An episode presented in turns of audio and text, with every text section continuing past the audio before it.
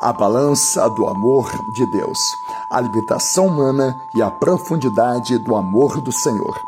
Nem tudo vamos compreender totalmente na Bíblia. Caso queiramos entender absolutamente tudo, poderemos correr um grande risco e, consequentemente, entraríamos num grande colapso, seja emocional, seja espiritual. E assim, estaríamos caminhando dentro de uma rota de colisão com o Senhor, desaguando em discursos triunfalistas, legalistas e condenatórios, ou seja, um texto sem contexto para um pretexto.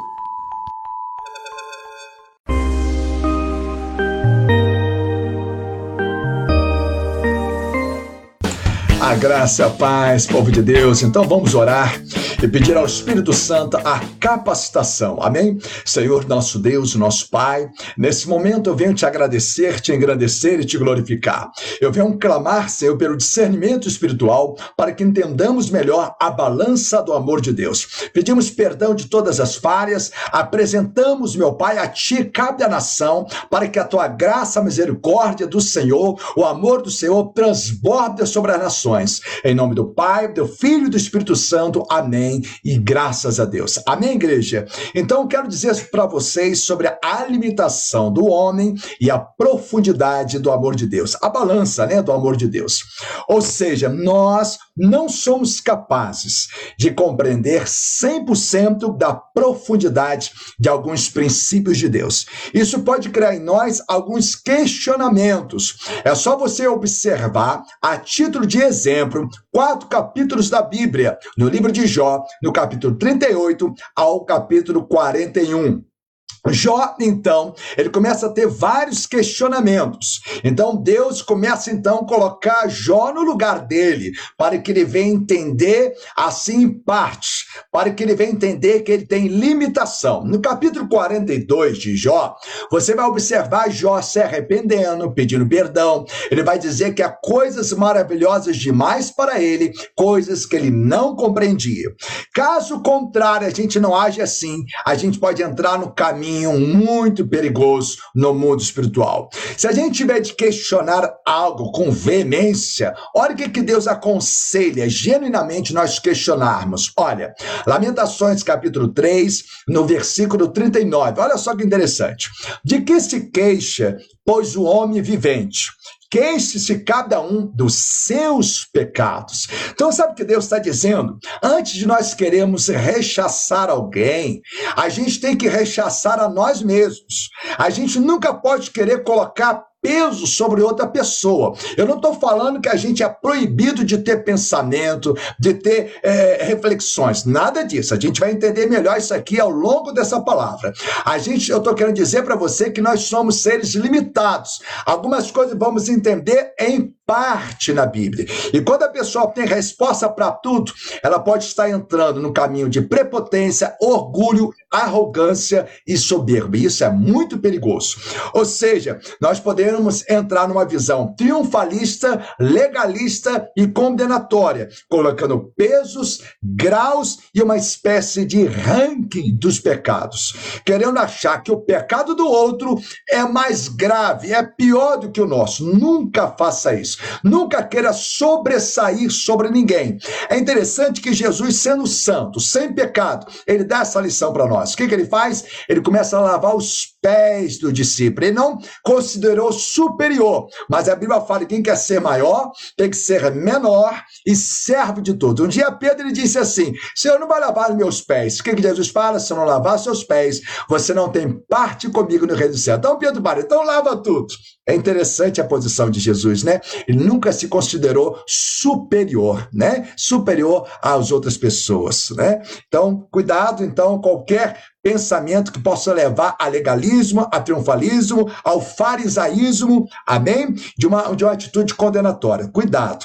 Então, para a gente entender melhor, eu quero trazer um exemplo. Por exemplo, um exemplo assim da vida. Quando alguma pessoa faz faculdade, eu já fiz bacharelado, algumas pessoas aqui que estão me ouvindo também já fez. Então, existe uma regra, por exemplo, para você fazer um trabalho de conclusão de curso, um TCC. Então, segue aquela regra ABNT, mas existe também alguns princípios por trás, né? Que você tem que pautar da onde você tirou aquela informação, por quê, qual é o contexto daquela informação, mas também você não pode esgotar o seu trabalho dizendo que não tem mais nada, ou seja, você não pode esgotar o assunto. É uma posição de humildade.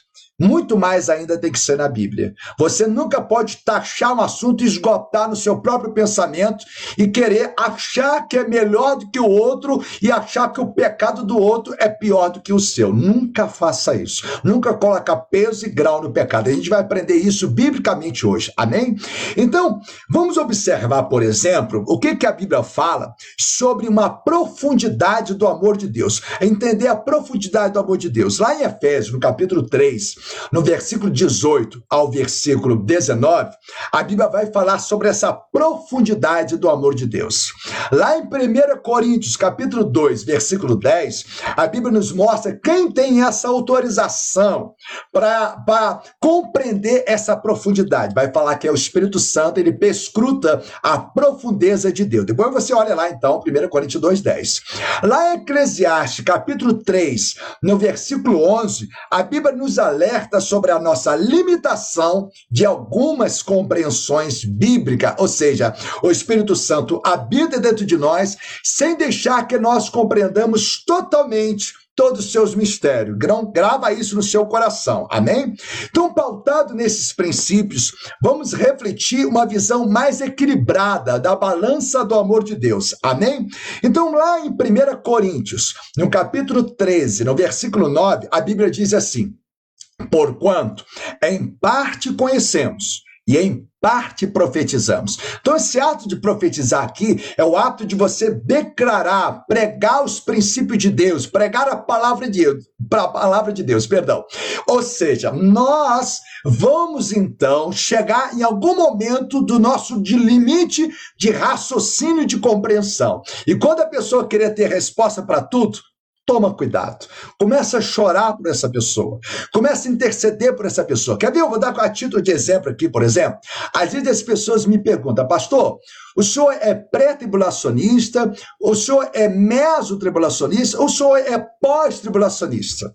Se você observar, existe assim uma guerra entre muitos teólogos, o pastor também é teólogo, e vai começar a dizer: eu sou pré, eu sou meso, eu sou pós, e às vezes a briga.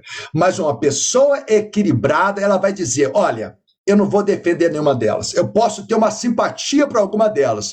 Mas se vocês perguntar para mim: pastor Gilberto, qual é a sua posição? A minha posição é de equilíbrio. A minha posição é que eu tenho que estar preparado, consagrado e santificado. Então, independente do tempo que Jesus vier, eu tenho que estar preparado e consagrado. Eu acho que é uma posição de equilíbrio. Logicamente, nós podemos ter alguma simpatia de algum deles, mas eu prefiro não me arriscar e esgotar chancelar um e condenar os outros. Não. Eu prefiro respeitar, mas uma coisa que a Bíblia nos aponta: a igreja tem que se preparar. A igreja tem que se preparar a cada dia como se fosse o último dia que estivesse na terra. Amém, igreja? Isso que eu acho que é uma posição mais sensata. Lá em Deuteronômio, capítulo 29, no versículo 29, a Bíblia diz assim: os conhecimentos ocultos, observa isso, os conhecimentos ocultos pertencem a Yahvé, nosso Deus. O saber revelado, entretanto, pertence a nós e a nossos filhos, para sempre, a fim de que vivamos na prática de todas as palavras dessa Torá, lei, ou seja, o Pentateuco, na época, eram os 5 primeiros livros, né, que na Bíblia que nós temos hoje, que a gente sabe que não tem essa cronologia, né, conforme nós temos na Bíblia, né, isso é só para poder termos a didática de leitura, muitos sabem disso, mas a Bíblia diz que existem conhecimentos que não cabe a nós, cabe a Deus. Algumas coisas reveladas vamos entender, conforme nós lemos 1 Coríntios, capítulo 13, versículo 9, vamos entender completamente? Não. Vamos compreender em parte. Só que a gente expressar isso é uma coisa. Agora, praticar isso, quando alguns assuntos complexos demais, você vai ter que ter muita sabedoria e muitas das vezes você vai ser mal interpretado por causa disso. Você vai precisar agir com sabedoria e muitas vezes com silêncio, com amor e com acolhimento. E muitos vão interpretar você, que você está concordando com alguma prática, alguma coisa. Não. O silêncio, o respeito ao próximo não é concordar com nenhum pecado, porque Deus vai olhar a intenção do seu coração. Grava isso. Lá, por exemplo, Isaías 55, no versículo 9, a Bíblia diz assim: assim como os céus são mais altos do que a terra, também os meus caminhos são mais altos do que os vossos caminhos, e os meus pensamentos mais altos que os vossos pensamentos. Então Deus não proíbe da gente ter algumas indagações, alguns questionamentos, alguns pensamentos. Só que Deus coloca cada um de nós no nosso lugar. Deus está dizendo, o pensamento de Deus vai sobressair. O pensamento de Deus vai além de você compreender algumas coisas, como eu já falei lá em Deuteronômio e lá em Coríntios. Então, quando a gente entende isso, a gente começa a agir numa posição de equilíbrio. Deus não proíbe da gente ter questionamento, mas Deus fala assim, ó, cuidado, para que esse questionamento você não venha condenar ninguém. Cuidado, para que esse questionamento você não venha colocar peso e grau sobre o pecado ao ponto de querer sobressair sobre o outro, achando que o outro é pior do que você. Cuidado. Então, Jó 42:3, como havíamos mencionado, vou só esse versículo aqui agora. Jó 42:3, só para repetir isso aqui para você entender, depois a gente continua. Vamos lá. Tu questionaste, quem é este que sem conhecimento obscurece o meu conselho? De fato, falei do que não entendia, abordei assuntos sobremodo complexos sem a devida sabedoria. Existem assuntos na Bíblia, igreja, que são muito complexos. E quando a pessoa esgota dentro da sua imaginação, da sua percepção, a pessoa começa a entrar num grande conflito emocional, num conflito espiritual. Vou dar um exemplo, por exemplo. Quando a Bíblia vai dizer, quem crer for batizado será salvo. E tem muitas pessoas que acabam dizendo, não, se você não for batizado, você vai para o inferno. Não, nós não temos esse direito de falar isso. Olha lá para aquele homem que intitularam como ladrão da cruz. Ninguém dava oportunidade. Jesus quebrou o protocolo porque olhou o coração daquele homem. Então a Bíblia diz, hoje você encontrará comigo no paraíso. Quem daria oportunidade para aquele homem? O homem tinha a pena maior, a pena máxima. Mas Jesus deu a oportunidade porque olhou o fundo do coração daquele homem. Então a Bíblia fala que existe assuntos sobremodo complexos. Vou dar outro exemplo. Quando você vai lá olhar na Bíblia, lá em Coríntios, a Bíblia fala que Paulo fala para as mulheres ficarem caladas. Só que muitos, na época, entendeu o contexto. Qual era o contexto? Era uma zona portuária que havia muitas prostitutas naquela época, havia uma prostituição muito grande, muitas orgias, então ele queria saber quem eram os cristãos e quem não eram os cristãos. Então, não estava criando uma doutrina, porque o contexto cultural daquela época, o contexto social daquela época foi bastante visível. Então, quando eu pego um versículo, um texto, sem contexto, eu posso criar um pretexto e posso criar uma heresia. Então, a gente tem que olhar sempre o contexto. Agora, eu não posso pegar um assunto na Bíblia, alguns olhar contexto, outros não olhar contexto. Alguns olhar o grau cultural da época, outros não olhar o grau cultural na época. Então isso é muito perigoso. Vou dar um outro exemplo para você. Tem pessoas que falam assim, pastor, o que é que você acha dos católicos? Eu falo assim, são vidas. A primeira coisa que católico significa universal. Então, pastor, mas que isso? Ali eles adoram imagem. Mas quem disse que idolatria se esgota em imagem? Quem diz? Idolatria é quando você usa a pessoa como coisa, uma coisa como pessoa. Às vezes até os próprios evangélicos fazem isso. Né? Às vezes o católico faz isso, às vezes o espírita faz isso. Então, eu tenho que amar os católicos. Pastor, que isso? Eu amo os católicos. Os católicos têm o meu respeito. Os espíritas têm o meu respeito. Os maçons têm o meu respeito. Não significa eu respeitar qualquer religião que eu vou praticá-la. Não significa isso. Significa uma posição de equilíbrio, porque a idolatria é muito mais que a pessoa pode imaginar.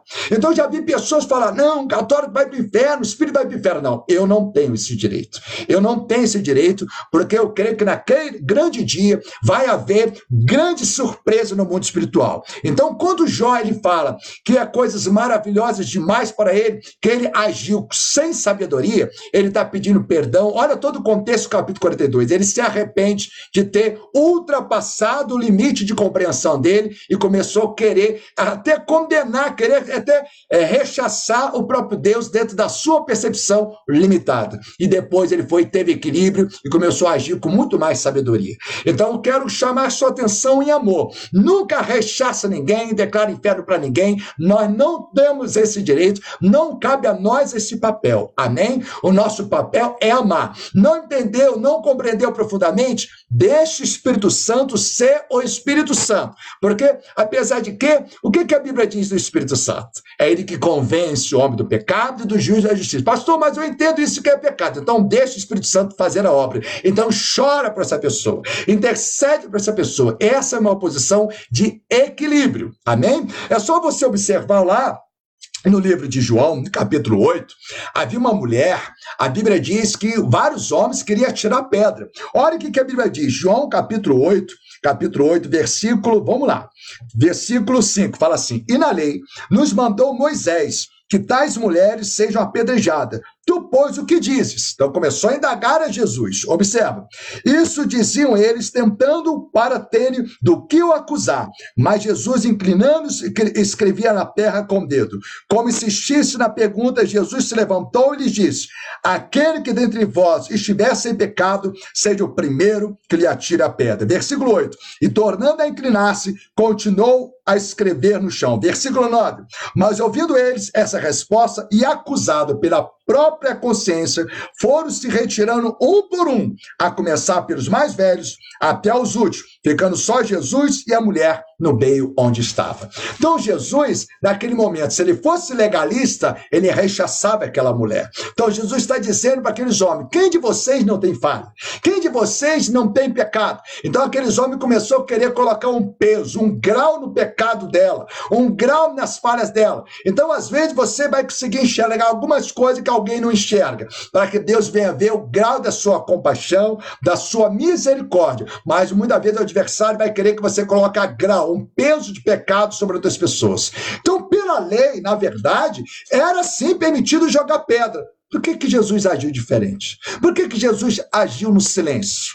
Ele não estava agindo no silêncio, isso não significa concordar, mas significa amar, respeitar e deixar Deus ser juiz. Não nós queremos ser juiz. Amém, pessoal? Vamos pegar mais outros exemplos aqui. Atos capítulo 10, versículo 12 ao versículo 15. A Bíblia diz assim: então, viu o céu aberto, uma visão de Pedro, viu o céu aberto, e algo parecido com um grande lençol que vinha descendo em direção à terra, amarrado pelas quatro pontas, contendo, versículo 12, né, de Atos 10, contendo toda espécie de quadrúpedes, bem como de animais que rastejam sobre a terra e aves dos céus. Versículo 13, e em seguida uma voz lhe ordenou: levanta-te, Pedro, sacrifica e come. Versículo 14, porém Pedro replicou: de maneira alguma, Senhor, porquanto jamais comi alguma coisa profana ou impura. Olha o versículo 15.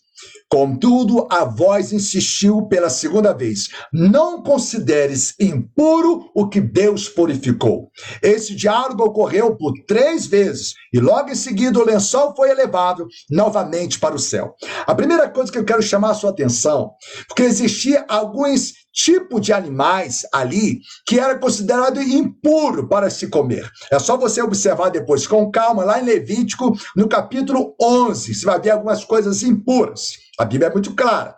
Então, naquele tempo, então Pedro tinha essa consciência desses princípios. Então ele fala assim: de maneira nenhuma. Só que aqueles animais, aquelas pessoas representavam também pessoas imuda aos olhos humanos. Representava quem? Os gentios, né? Então, é o evangelho para chegar aos gentios. E quem começa a ter essa pregação? O apóstolo Paulo, porque os gentios não tinham oportunidade de ouvir o evangelho. Então, lá em Atos, por exemplo, então, representava então os gentios, claro. Observe em Atos, capítulo 10, no versículo 27 ao versículo 28. A Bíblia diz assim: então, conversando com ele, Pedro está falando com Cornélio, né? Conversando com ele, Pedro entrou na casa e encontrou ali reunidas muitas pessoas. Versículo 28. Ele lhes explicou: vós bem sabeis que é contra a nossa lei um judeu associar-se a qualquer gentio. Ou seja, gentio não tinha oportunidade, não tinha vez de ouvir a palavra. Ele era excluído, era rechaçado, ele era condenado, porque todo mundo considerava o pecado deles o pior dos pecados. Todo mundo rechaçava. Observa, é contra a lei, nossa lei, um judeu associar a qualquer gentio, nem mesmo com uma breve visita. Agora, olha só o alerta de Deus. Contudo, Deus revelou-me que a nenhuma pessoa, observa o detalhe, a nenhuma pessoa devo considerar impura ou imunda. Observa esse finalzinho. Nós não devemos considerar nenhuma pessoa imunda ou, sabe, impura, porque naquela cruz Jesus morreu por todos. Jesus morreu por todos, só que uns compreenderam e outros ainda estão no processo de compreensão. Então não cabe a nós queremos revogar aquilo que Jesus fez na cruz. Pastor, mas fulano faz isso, fulano faz aquilo, porque ainda está no processo de compreensão. Deixa eu dar um outro exemplo. Numa sala de aula, às vezes a professora explica uma matéria. Então, aquela mesma matéria explicada naquele momento, alguns alunos vão pegar mais rápido aquela matéria. Outros alunos vão ter uma maior dificuldade de compreender. Mas ele vai aprender também, porque a professora sabe, vai ter sabedoria de explicar uma vez, duas vezes, ele vai estar se esforçando. Então, às vezes, vai acontecer isso também.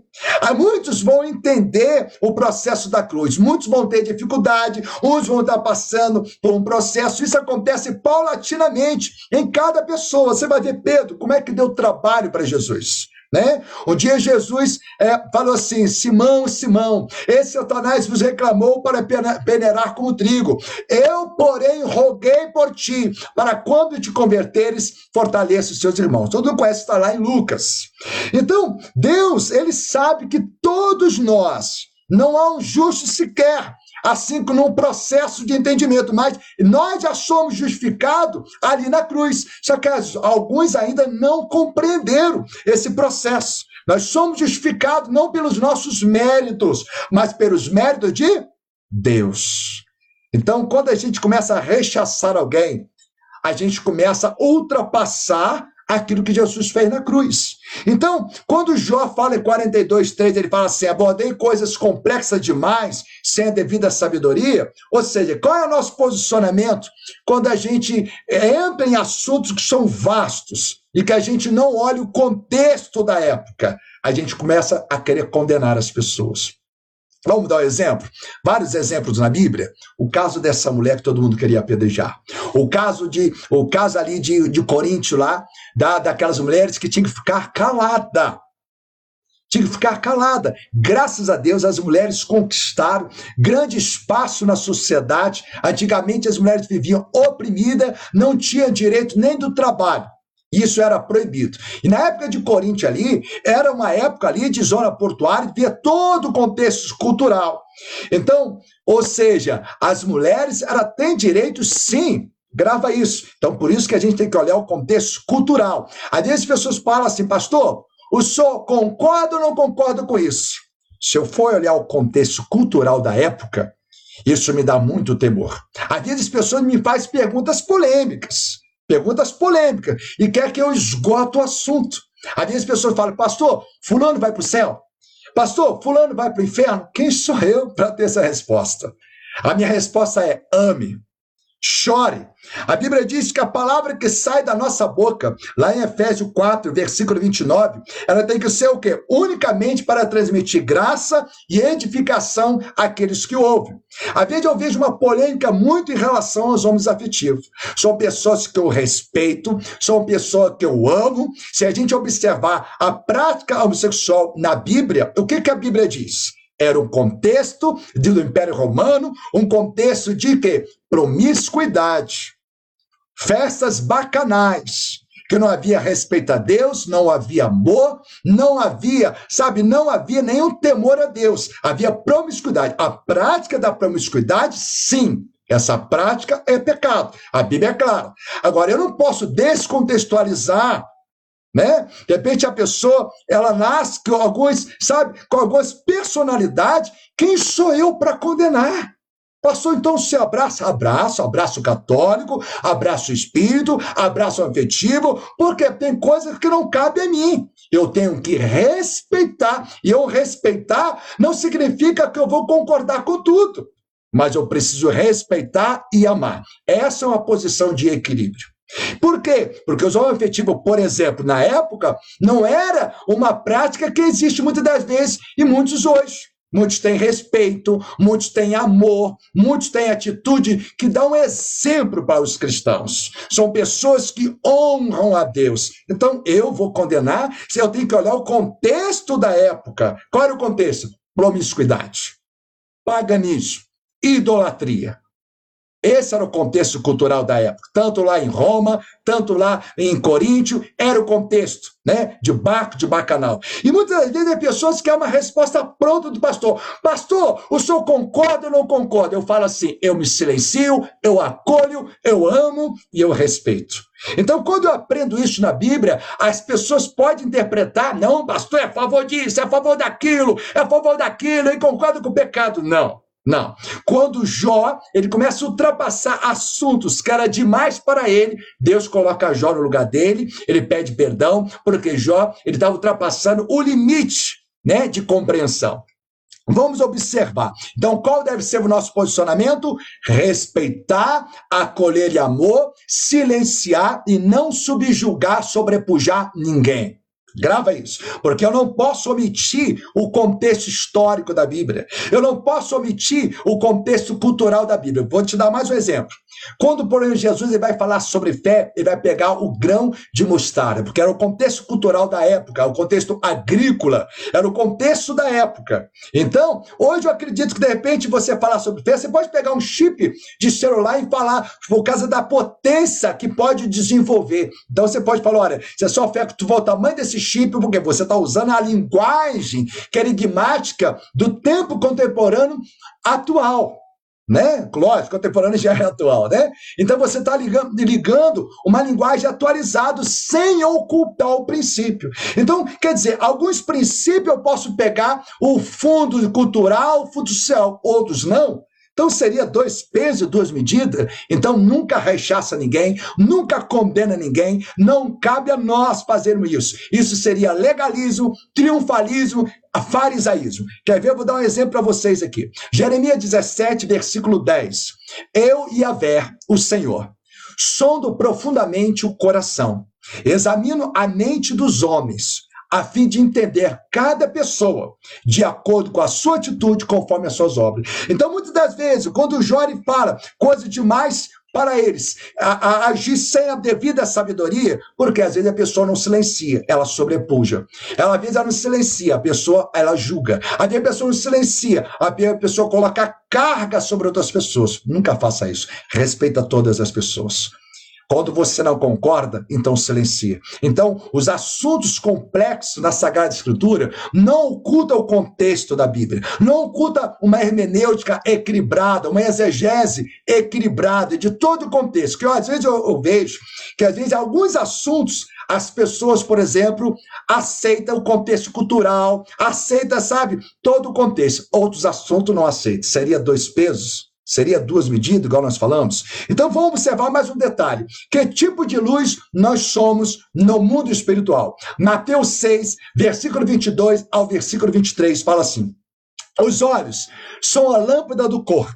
Portanto, se teus olhos forem bons, teu corpo será pleno de luz. Versículo 23. Porém, se teus olhos forem maus, todo o teu corpo estará em absoluta escuridão. Olha o detalhe agora.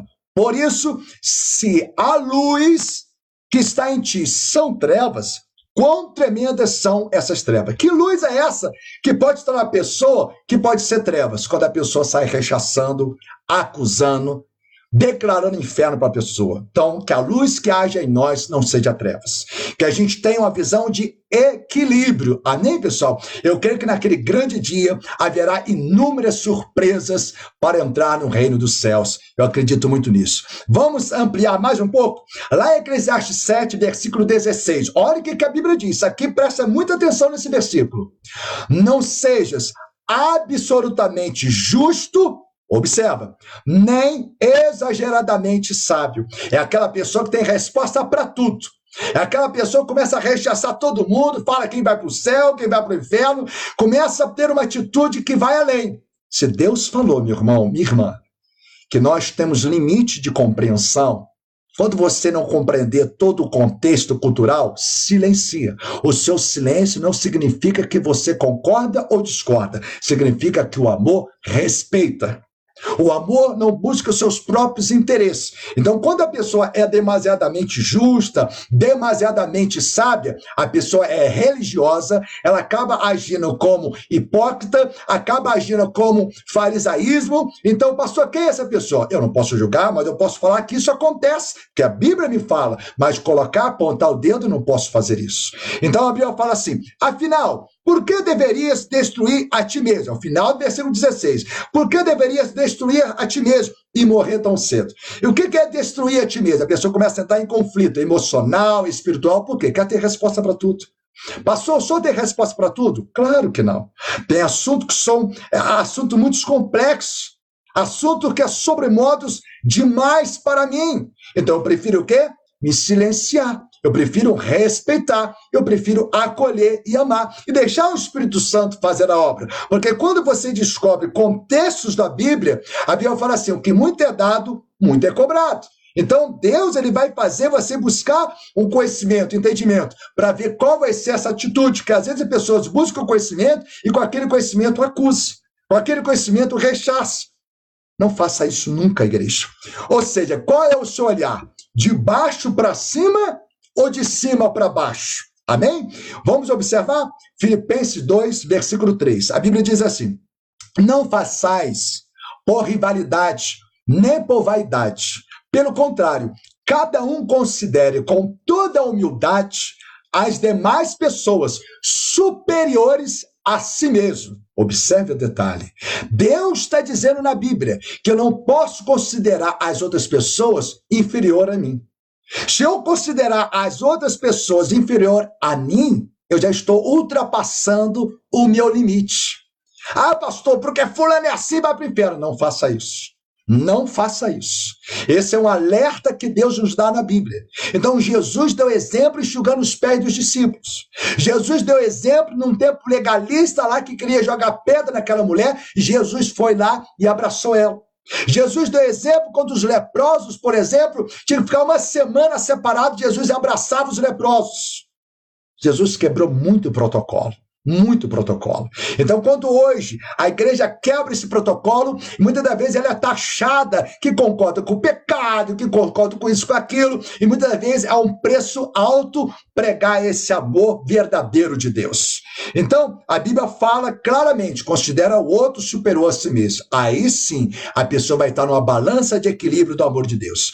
Marcos capítulo 9, versículo 35, fala assim, assentando-se Jesus, reuniu os 12 e lhes orientou, se alguém deseja ser o primeiro, será o último e servo de todos. Ou seja, não é querer sobressair sobre o outro, lembra disso. Agora vou mostrar uma visão de cima para baixo, que é reprovado pelo próprio Deus, o legalismo religioso. Lucas capítulo 7, no versículo 37, ao versículo 39, a Bíblia diz assim, assim que tomou o conhecimento que Jesus estava reunido à mesa, na casa do fariseu, observa, na casa do fariseu, a Bíblia faz questão de mostrar isso. Certa mulher daquela cidade, uma pecadora, trouxe um frasco de alabastro, cheio de perfume, versículo 38, e posicionando-se atrás de Jesus, prostrou-se a seus pés e começou a chorar. Suas lágrimas molharam os pés de Jesus, mas ela em seguida os enxugou com os próprios cabelos, beijou-os e ungiu com perfume. Versículo 39, olha só o fariseu, que tinha falha, que tinha pecado, olha só o que está falando para Jesus agora, observa isso. Versículo 39 de Lucas 7, diante de tal cena, o fariseu, né? O apto de representar, hipócrita fariseu é o apto de representar. Observa, o fariseu que o havia convidado falou consigo mesmo. Se este homem fora de fato profeta, ou seja, se ele é homem de Deus, bem saberia quem nele está tocando e que espécie de mulher é. Uma pecadora. Ou seja, aquele fariseu, ele começou a ter uma visão tão legalista que estava dizendo, o pecado dela é pior do que o meu. Olha, não aceito. O pecado dela é pior do que o meu, tá? Tendo uma visão de cima para baixo. Cuidado. Infelizmente, muitos estão fazendo isso. Muitos fazem isso em muitos comentários, como falei no início, de YouTube, brigando um contra o outro, rechaçando, condenando, taxando o nome, xingando as pessoas, maltratando, desrespeitando. Foi o que o fariseu aqui fez. O fariseu fez exatamente isso. Ele começou a colocar grau no pecado. Começou a ter uma visão triunfalista sobre outras pessoas. Então, foi uma visão de cima para baixo, né? Lá em Lucas 14, versículo 17 ao versículo 21, depois você lê com calma, sobre Jesus convidando os excluídos para a ceia. Era inadmissível aqueles excluídos participar da ceia. E a Bíblia fala que teve um que comprou a propriedade, falou que tinha que ver a propriedade. Como é que alguém vai comprar a propriedade sem vê-la? Outro falou que comprou a junta de boi e tinha que ir lá experimentá-la. Olha só, ou seja, foram desculpas esfarrapadas. Ou seja, o que Jesus faz? Jesus, mais uma vez, quebra o protocolo. O que Jesus fala? Vai nos becos da cidade e convoca ali para mim os aleijados, os cegos, os coxos. Jesus quebrou o protocolo. E naquele tempo, era um grande pecado.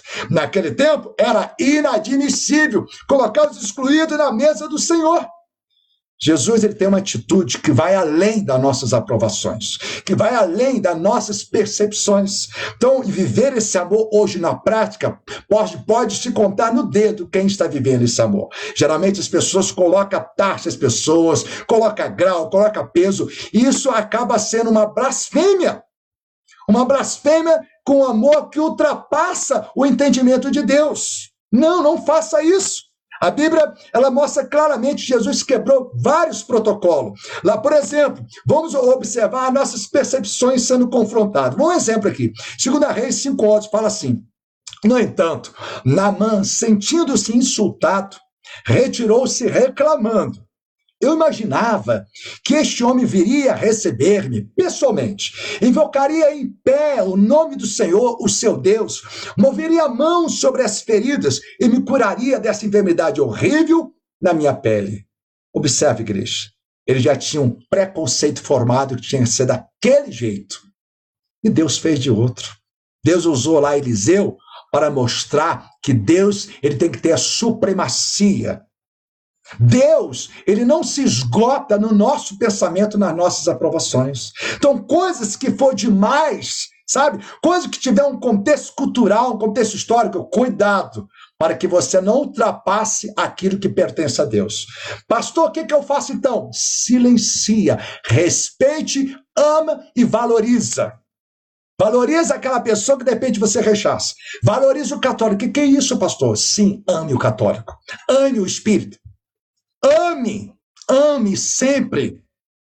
Amar não significa que você pode concordar com todas as religiões. Amar, silenciar, não significa que você pratica alguma coisa que você entende que de repente é errado. Mas aquilo que for coisas que for mais complexa, que tem todo, sabe, um contexto por trás, não esgota, cuidado, que você pode entrar numa rota de colisão com Deus. E falar essa palavra hoje aqui não é fácil.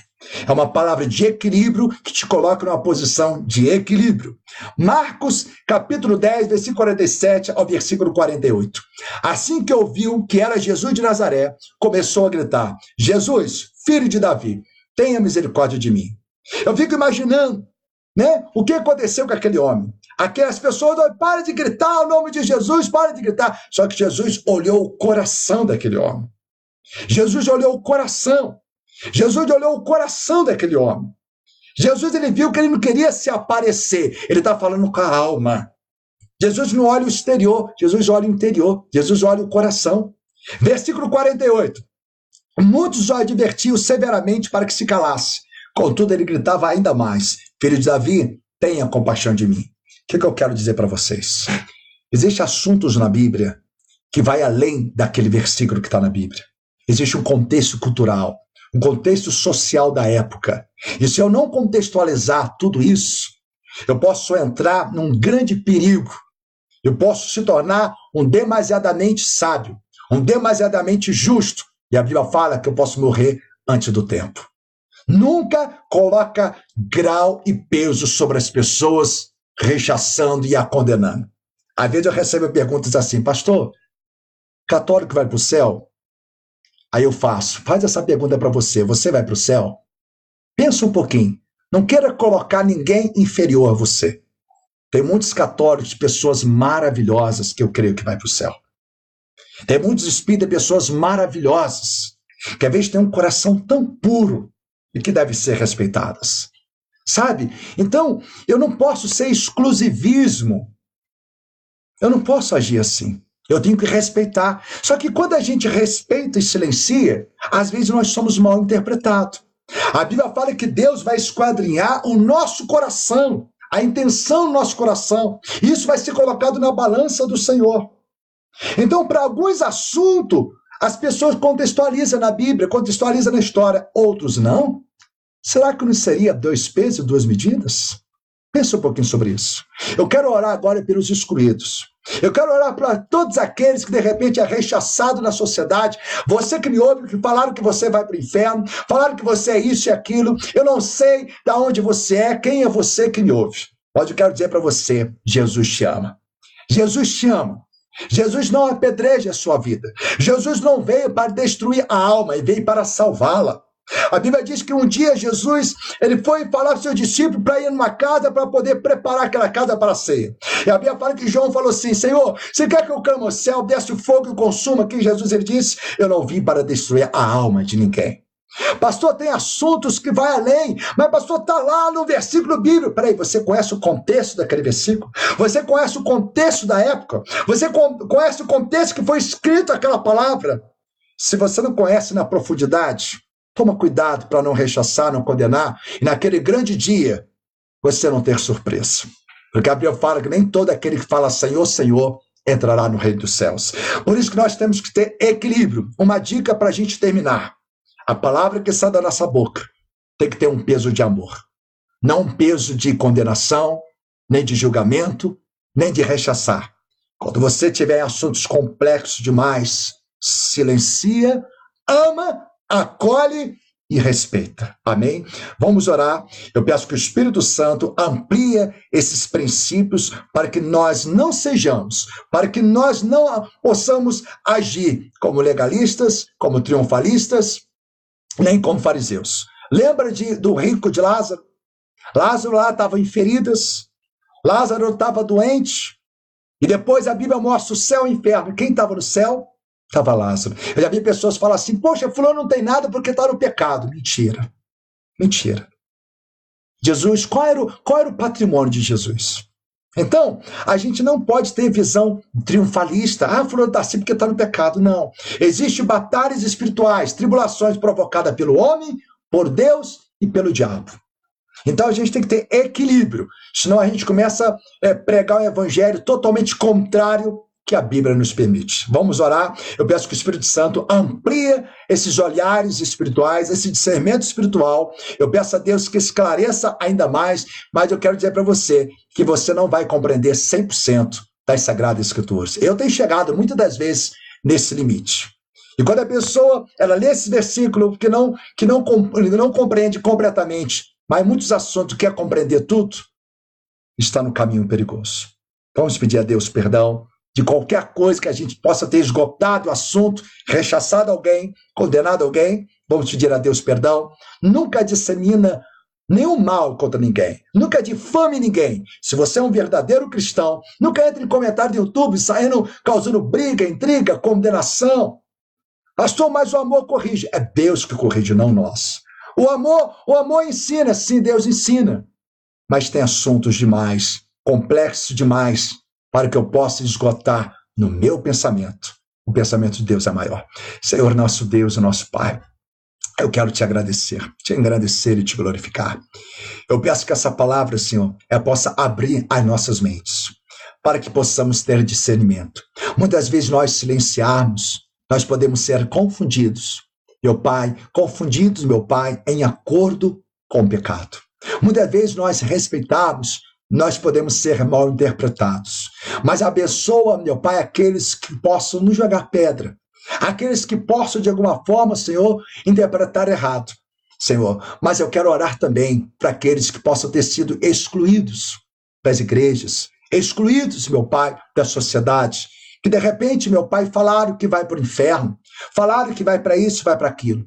O MTV, meu pai, com a visão de amor, de respeito, de acolhimento, e vem pedir ao Senhor em Cristo Jesus, para que o Senhor venha com bálsamo, para que o Senhor venha enxugar as lágrimas. Senhor, faz eu lembrar daquele homem, daquele tanque, meu pai. E há várias pessoas naquele tanque, mas havia um homem que ninguém conseguia enxergar. Ninguém conseguia enxergar e disse, mestre, vai todos ali, quando eu vou, vai alguém depois de mim, e eu não consigo ir. E assim, Senhor, ninguém conseguiu enxergar aquele homem, mas o Senhor enxergou.